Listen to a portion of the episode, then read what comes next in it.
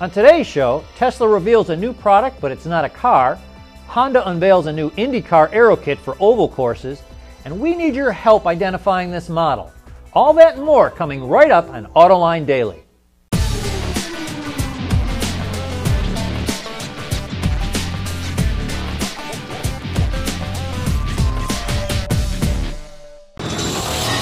This is Autoline Daily for May 1st, 2015. I'm Drew Winter from Ward's Auto, sitting in today, and I'll have news at the end of today's show about a big event coming up, so stay tuned for that. But right now, here's today's news. Yesterday, Tesla took another step towards being more than just a car maker. The company revealed its wall mounted battery storage system for homes or businesses. Called Powerwall, it charges using electricity created from solar panels or it charges when utility rates are low.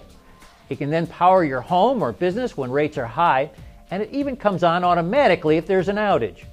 Tesla says it doesn't require any maintenance, and you can install multiple batteries together to boost your energy storage.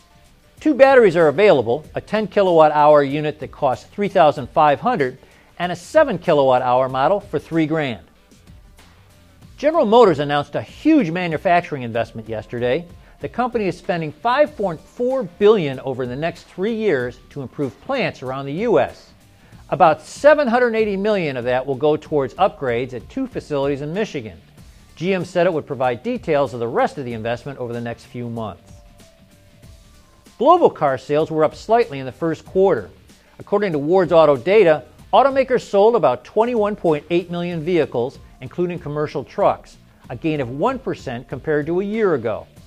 North America and Europe both saw sales go up in the first three months of the year. Sales dipped slightly in Asia, but South America recorded a big drop of 16%. And we'll be right back with more right after this. AutoLine Daily is brought to you by Borg Warner. Feel good about driving. Bridgestone Tires. Your journey, our passion. And by Dow Automotive Systems. Breakthrough technologies for lightweight vehicles. Chevy has been pretty dominant so far this year in IndyCar but Honda is looking to step back into the winner's circle as it introduces its new Super Speedway Aero Kit. As you can see, it's a little less, shall we say, dramatic than the kit it uses for road courses, but it really allows drivers to maximize the performance of its V6 engine around large oval tracks. It will first be used for the Indy 500 on May 24th. And speaking of the 500, NASCAR driver Jeff Gordon will pilot the pace car for the race. He'll be behind the wheel of a Corvette Z06, leading the field to the green flag, and then hop in his NASCAR wheels to race in the Coca Cola 600 later that same day in Charlotte. Well, we once again need your help identifying a car. Autoline viewer Felix snapped photos of this Packard, but he is not sure which model it is. Now, normally seeing a Packard is not all that big of a deal, but this one was spotted across the pond in England. One distinguishing feature is the name Ultramatic written down the side. As I'm sure some of you know, Ultramatic was the name Buick gave to a transmission it produced between the late 40s and mid 50s to fight against Cadillac's popular Hydra-Matic. If you think you know what model Packard this is, just leave your answer in the comments section below or send an email to viewermail at autoline.tv. Coming up next, a look at how being charitable helps an automaker keep its best employees.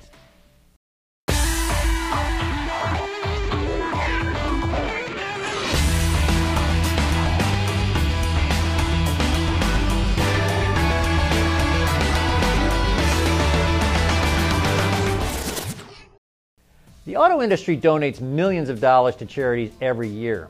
What kind of return does a company get from being philanthropic? Autoline is joined by the heads of the charitable arms of GM, Ford, and Nissan, and here's what they had to say. Well, you know, Ford is more than 100 years old, and this is not something new for us. Henry Ford started with community engagement 100 years ago. Our executive chairman, Bill Ford, says a good company makes great products and services, a great company makes great products and services, and makes the world a better place. It's about innovative solutions. It's about supporting communities. Ford Fund, the philanthropic arm, was started in 1949 where the company goes, we go. And now, as a global company, we recognize how important it is to invest in communities where we go and where we have operations throughout the world.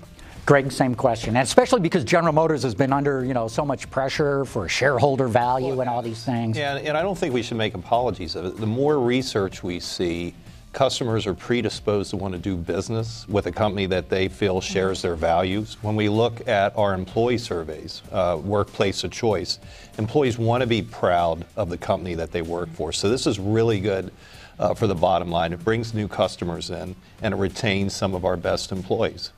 David, same question. Yeah, I think Greg nailed it. I mean, uh, you know, you, you certainly have um, customers, uh, people in your communities that uh, that you want to endorse your brand and, uh, and and buy your products. But from an employee standpoint, um, so much of what we do is about enriching the lives of our employees and the communities where we're at. And so this gives us an opportunity to do that. We put our money in the communities where we have operations, where we have big uh, employee populations. And uh, our surveys come back and tell us the exact same thing. Employees feel so much better about working for companies uh, who they know are doing good things in the community. As always, you can watch the entire episode right now on Autoline.tv. And just a word on an upcoming event before we go today. If you're involved with vehicle interiors, you don't want to miss our Ward's Auto Interiors Conference on May 13th at Detroit's newly renovated Cobo Center. We've got a great roster of speakers, including our keynotes Moray Callum of Ford and Mark Gerard of BMW's Design Works.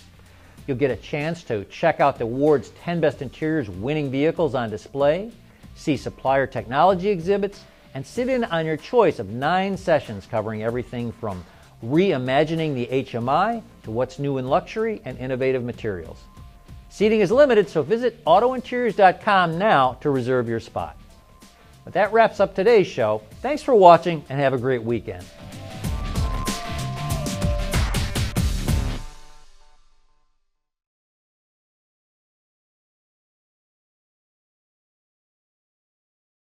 Wards is the industry leader for news, data, and analysis. That's why companies across the globe subscribe to our premium service, maybe even your own. Log in for subscriber access now. Check your company's intranet for details and rely on wardsauto.com to keep you informed.